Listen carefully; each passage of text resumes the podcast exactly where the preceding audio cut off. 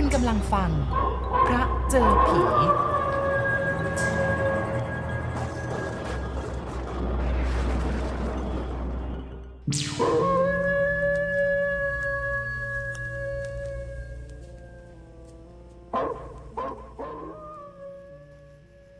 าวัชนะสงครามหอนโบกขึ้น เสียงยาวสถานเยือกเย็น ปลิวมาในความเงียบสงัด แล้วมันก็เงียบซะจนได้ยินเสียงใบระกา ถูกสายลมเสียดสีดังกรุ้งกริ้งกรุ้งกริ้ง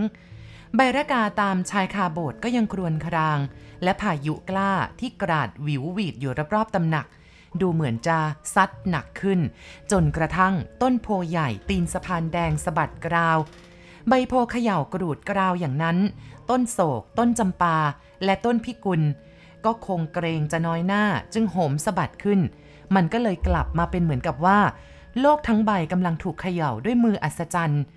ฝนเริ่มพรมลงมาเปาะแปะ สาดซ่าในทุกระยะที่พายุโหมเกลียว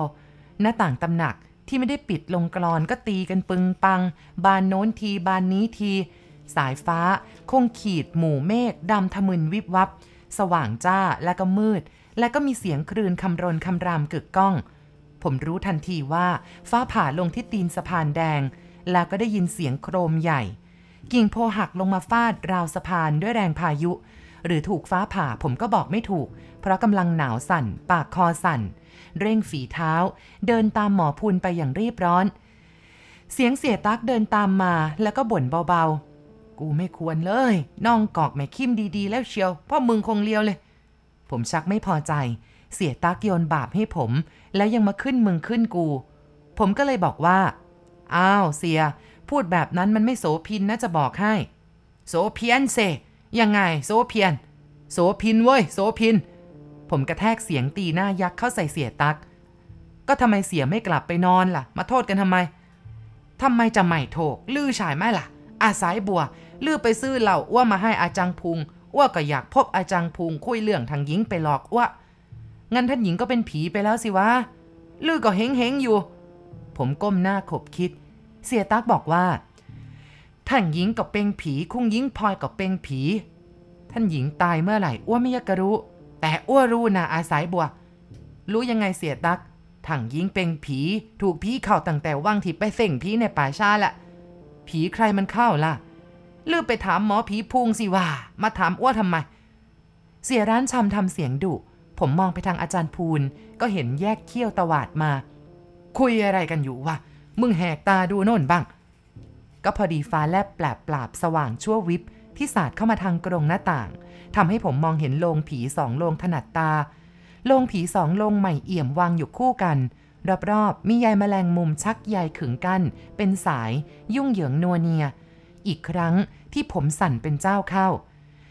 ไม่นึกเลยว่าใต้ถุนตำหนักจะมีโลงผีอยู่ถึงสองโลง นอกจากโลงผีแล้วตามพื้นยังกลาดเกลื่อนอยู่ด้วยโครงกระดูกผี หัวกะโหลก ท่อนกระดูก แขนมือผี แลเห็นขาวโพลน หัวกะโหลกขาววับเป็นมัน ดวงตากลวงโบ มันมีอยู่หลายหัว พวกหนูผีก็ร้องกันจิกจักจิกจัก บางตัวกระโดดขึ้นไปเกาะซอกหูอยู่บนหัวกะโหลก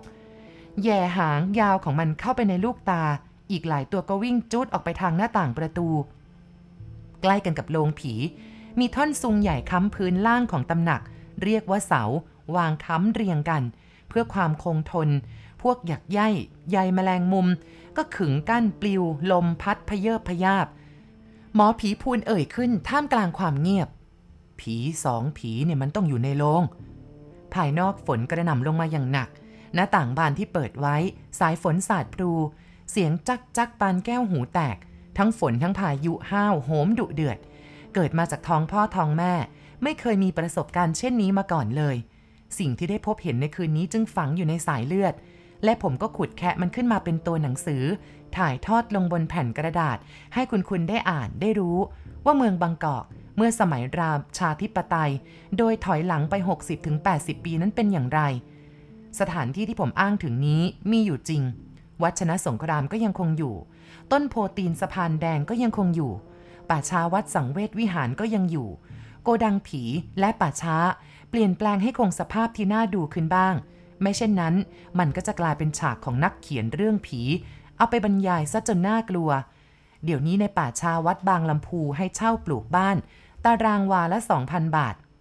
เชิญเลยครับคุณที่เดือดร้อนเรื่องที่อยู่อาศัย มันน่าเข้าไปปลูกบ้าน มากกว่าจะเข้าไปเขียนเรื่องผีหรือว่าเอาฉากป่าช้าของที่นี่มาลำดับเป็นเรื่องราว หยุด ผมสะดุ้งผางสุดตัว เสียตักปอดลอยอยู่ก่อนแล้วก็โผล่เข้ากอดแขนผมแน่น เสียงสำทับสำเนียงนั้นปลิวมากับสายลม ซึ่งกระแทกกระทันหน้าต่างปึงปัง บานโน้นทีบานนี้ที หมอผีพูนหยุดพูด ผมกับเสียตักหยุดยืนตัวแข็ง เสียงในอากาศแหวกแว่วมาอีกห้าวๆแบบเฉียบขาด ในพูนเสือกลงมาทำไมที่ใต้ถุนเนี่ยเสเสียงใครวะ ถ้าเป็นสมัยนี้ผมได้ยินแต่เสียงหมอพูน อย่างนี้ผมจะนึกว่าหมอพูนตีสายโทรศัพท์ ฮะใครใครเป็นคนพูด ผีร้ายที่แกตามล่า แกรู้ไว้ด้วยนะในพูนทำไม่กลัวแกเลย นักศิยศาสตร์พูนพนมมือจรดหน้าผาก หลับตาบริกรรมคาถากลางง่ามนิ้ว มือแข็งแรงของแกก็มีมีดอักขระขอมเสียบคาอยู่ อีกครู่ในครู่เดียวที่มันเนิ่นนานราวกับหมื่นปี ผมก็ได้เห็นร่างของท่านหญิงคอยใจ ปรากฏขึ้นเรื่อเรืองในครั้งแรก แล้วค่อยๆ ชัดขึ้นชัดขึ้น จนแลเห็นเป็นรูปร่างของอมนุษย์ พร้อมด้วยคุณหญิงพลอย เสียงหัวเราะกระหึ่มก้องโดยรอบ ฝนและพายุคำรามครืมครัน นานาชนิดที่อัดเข้าไปในแก้วหูผมจนลั่นเปรี้ย มันไม่ชวนฟังเลย หมอพูนเริ่มถอยแล้ว แกเดินถอยหลังเข้ามาจนชิดตัวผมกับเสียตัก เพน เพนออกจากที่นี่ ไปตรงนี้ทีละคนนะอ้ายย่าอ้าพวงลือจะให้ว่าสองคงเพ่งหรือยังไง เออนะสิขืนอยู่มึงสองคนจะโดนหักคอ เข้าเป๊อ่าชิกหายสิว่างั้นน่ะอ้วว่าเลี้ยวอ้วว่าเลี้ยวอ้วจะเอาพระเจ๊กมาลือก็ไม่ยอม ไอ้หาตัก กูไม่ได้ให้มึงสองคนมาหนีแบบไม่ยอมเลี้ยวหลัง กูให้ถอยไปตั้งหลัก กูกำลังสะกดให้ผีลงไปนอนในโรงไอ้หานี่ มึงจะเชื่อลือหรอว่าอาจังพวง เมื่อมันไม่เชื่อเราสามคนก็ตายนะสิ ปิดท้ายประโยคของหมอพูนผมก็เห็นร่างท่านหญิงปลิววูบเข้ามา ใบหน้าซีดเซียวในครั้งแรกนั้น ผิดกับเวลานี้ไปอย่างถนัด มันเป็นใบหน้าของใครสักคนหนึ่งที่ขึ้นบวมอืดทืด มีตัวหนอนชอนไช และแตกระแหงฟอนเฟอะน้ำเหลืองผีไหลเยิ้มเหนอะหนะจมูกสุดแบน แล้วก็หักเป็นท่อนเป็นท่อน ดวงตาข้างซ้ายเฉียงลงมา ห้อยอยู่ที่โหนกกระดูกแก้ม กลิ่นสาบสางเหม็นทึบเข้าจมูก ทั้งทั้งที่ผมกับเสียตักอยู่ห่างตั้งเกือบสิบวา ง่ามมืออันมีแต่น้ำเหลือง และตัวหนอนยิบยิบ แล้วก็ไซดูดดื่มซากศพ เวียงไปกระชากก้านคอหมอพูน มีดในมือหมอหลุดกระเด็นหล่นแซงลงไปกลางพื้นหิน ในทุกครั้งที่ฝ่าแลบ แสงสว่างถูกดูดเข้าไปที่ใบมีดขาววับทำให้เกิดประกายวูบวาบ แล้วก็ทำให้จำตำแหน่งที่มีดหมอตกลงไปได้อย่างแม่นยำหมอพูนดิ้นสุดเหนี่ยว แต่ว่ามันเป็นการดิ้นรนขัดขวางครั้งยิ่งใหญ่ เข้าใจว่ากำลังภายในทั่วทุกอนูขุมขนกำลังถูกเรียกมาอัดทึบ ต้านทานการกระทำของร่างที่ปราศจากวิญญาณ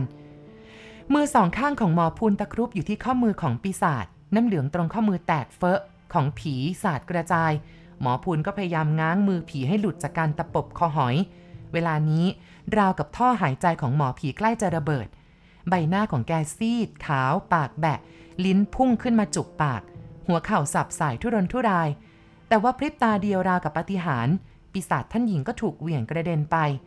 ขณะเดียวกันกับคุณหญิงพลอยก็กระโดดถีบหมอพูนซบส่วนไปจนติดผนัง อาการปราดเปรียวของคุณหญิงพลอย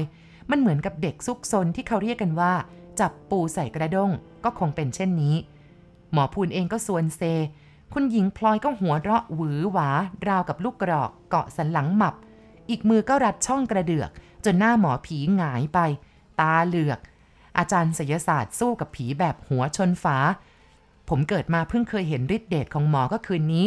แกสู้ไม่ยอมถอยแม้แต่ก้าวเดียว ปากก็พร่ำมนภาวนาปิดทวารทั้งเก้ากันผีเข้าสิงร่าง วาระเดียวกันกับที่หมอพูนสะบัดคุณหญิงพลอยกระเด็นไปแล้ว โดยร่างของแกกระทบกับเสาตำหนักเต็มแรงจนตำหนักหลังใหญ่สะเทือนเยือกไปทั้งหลัง ผมก็ได้ยินเสียงเด็กร้อง ร้องออกมาอย่างเจ็บปวด ร้องอู้แวะอู้แวะและบางทีก็ร้องกรีดกราดภาวะที่ว่างต่อการระวังตัว